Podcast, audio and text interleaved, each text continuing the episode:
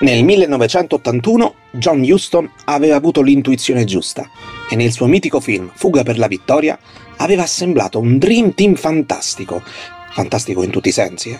con Pelé, Ardiles e Bobby Moore che vestivano la stessa maglia in un'immaginaria partita di calcio d'inizio anni 40. Circa dieci anni più tardi, rispetto all'uscita del film intendo, il giornalista Riccardo Albini pubblicava Le regole del fantacalcio, il gioco sociale che, sfruttando le prestazioni di calciatori reali in reali campionati, permetteva sfide virtuali di fantasquadre che riunivano sotto gli stessi colori i giocatori preferiti dei fantallenatori, scelti ruolo per ruolo.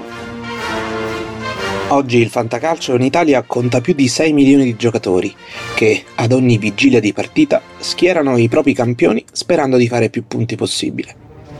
No, tranquilli, non avete sbagliato podcast. Qui si parla sempre di musica, ma era solo per dirvi che il gioco di creare formazioni da sogno ha sempre avuto molto successo negli appassionati e quando si parla di gruppi musicali c'è chi ha trasformato questi sogni in più o meno solide realtà. Ciao a tutti, io sono Tico, vivo la mia vita costantemente accompagnato da una colonna sonora e oggi a Kruger parliamo di supergruppi.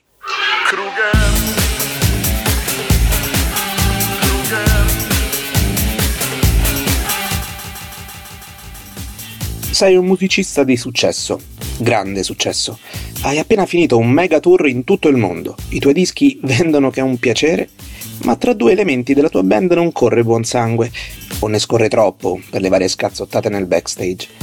Oppure le varie dipendenze di uno o più compagni di palco sono ormai ingestibili e il tuo gruppo si divide. Mm, cavolo, che fare? Sostituisci le teste calde? Magari. Spesso sono proprio loro il punto forte della band. Prendi le parti di uno e defenestri l'altro? Mm, meglio non mettersi in mezzo. Facciamo così. Ci prendiamo tutti una bella pausa di riflessione, facciamo sbollire un po' gli animi e intanto magari ci divertiamo un po'.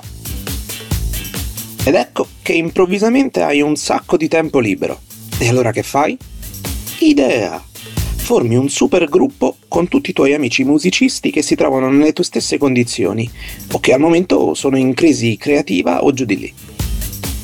Ed è un po' quello che ha fatto Slash quando nel 1996 lascia i Guns N' Roses, visto che Axel Rose proprio non si sopportava più, e dopo un po' di tentativi non di grande successo, ti crea i Velvet Revolver, con l'altro ex-gun Duff McKagan, Matt Soram proveniente dai Roses anche lui, ma prima ancora batterista dei Cult, e alla voce il cantante degli Stone Temple Pilots, Scott Wayland.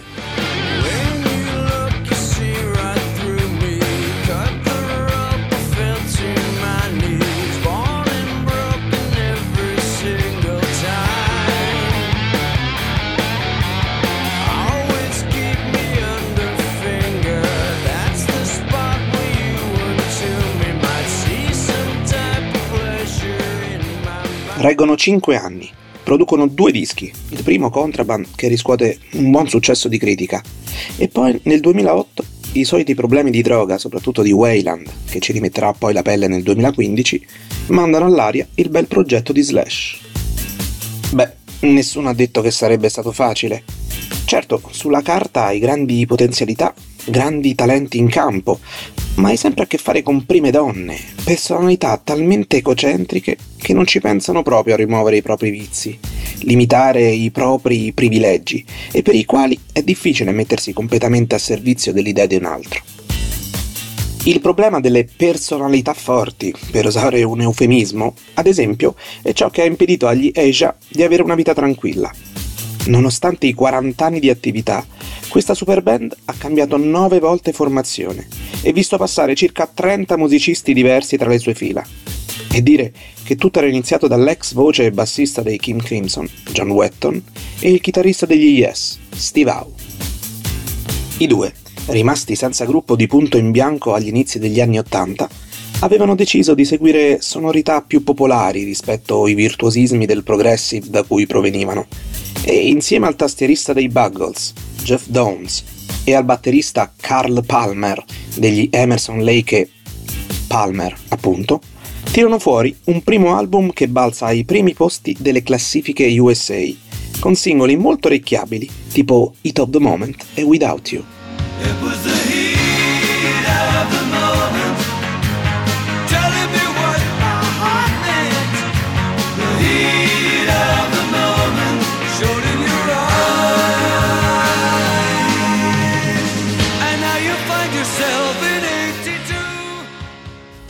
Purtroppo Wetton e Au, dopo solo tre anni e due dischi, si ritrovano in disaccordo su troppe questioni tecniche e così comincia il valzer dei cambi formazione. Prima Wetton viene sostituito da Greg Lake, ex Crimson anche lui. Poi torna Wetton e allora parte Au, che non sapendo darsi pace forma un altro supergruppo, i GTR, con Steve Hackett dei Genesis. Poi, dal 1987 ad oggi, sì perché sono ancora attivi, eh, arruolano musicisti provenienti da ogni dove, tedeschi, americani, canadesi, ci sono abbandoni e ritorni continui. E dopo la morte di Wetton, avvenuta nel 2017, si assestano nella formazione attuale, con gli immarcescibili Downs e Palmer, affiancati da un altro ex Yes, Billy Sherwood, e il chitarrista Ron Bumblefoot Tal, che dal 2006 al 2015 era stato un Guns N' Roses pure lui. Mm, evidentemente una band a cui ti affezioni. In teoria, i supergruppi che possano definirsi tali dovrebbero resistere almeno un paio d'anni e pubblicare almeno un disco, se no restano nell'ambito delle collaborazioni eccellenti e niente più.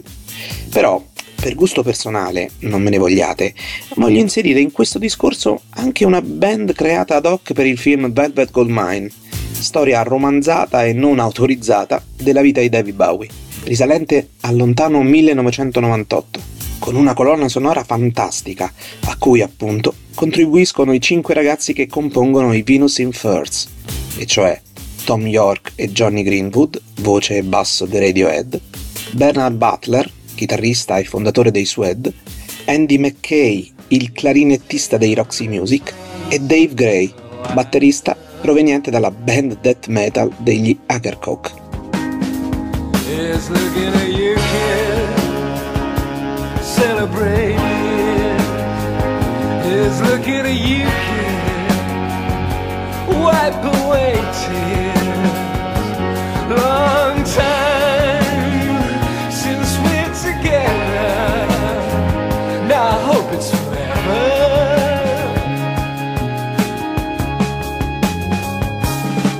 Sarà per il nome, chiaro omaggio ai Velvet Underground, o per la scelta delle cover interpretate, tutte Roxy Music o quasi, ma il gruppo ha fatto breccia nel mio cuore e mi ritrovo spesso a riascoltare le loro canzoni, comprese quelle cantate dall'attore Jonathan Rhys Meyers, protagonista della pellicola di Todd Haynes.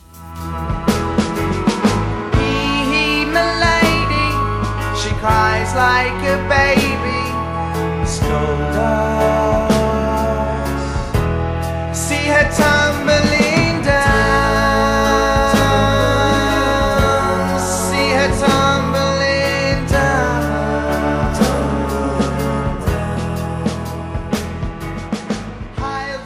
Ok, abbiamo tergiversato fin troppo.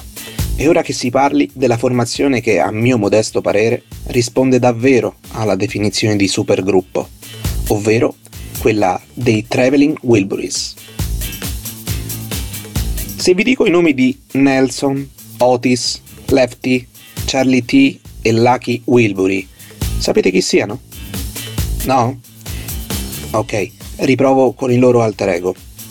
George Harrison, Jeff Lynne, Roy Orbison, Tom Petty e Bob Dylan. Meglio?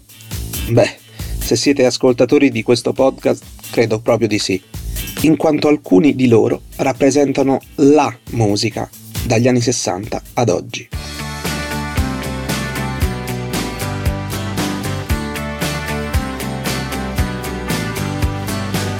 Beat battered Been sent up and I've been shot down. You're the best thing that I've ever found. Handle me with care. Reputation's changeable.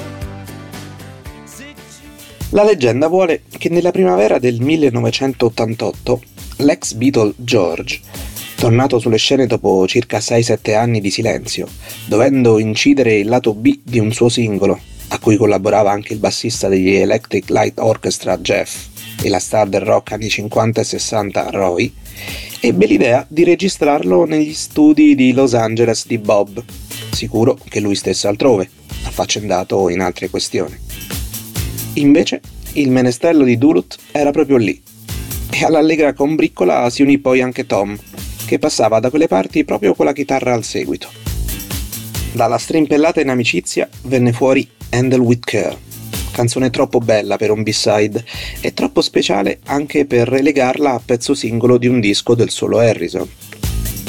Dalla Warner arrivò il suggerimento di trasformare quella suonata in allegria in un intero album e in tempo di record quei cinque geniacci tirarono fuori le 10 tracce di Traveling Wilburys Volume 1 e probabilmente anche alcune del loro secondo album, intitolato curiosamente Traveling Wilburys Volume 3, uscito due anni più tardi e con un titolo che alimenta l'idea che tra i due volumi ci sia qualcosa che i ragazzi si siano tenuti per sé.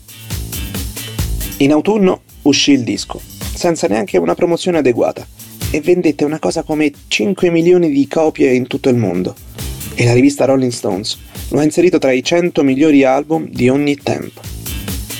Un mese dopo, il 7 dicembre del 1988, Roy Orbison morì di infarto all'età di soli 52 anni. Well,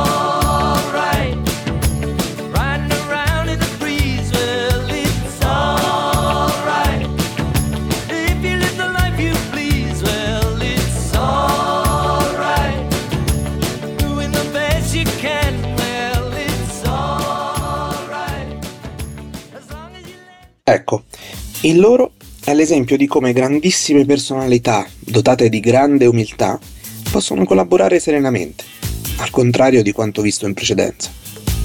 Amicizia, stima, ammirazione reciproca, genuina voglia di divertirsi sono stati il collante di questo mega gruppo, a cui solo sorella morte ha potuto mettere il bastone tra le ruote, prima prendendosi Orbison e poi George nel 2001.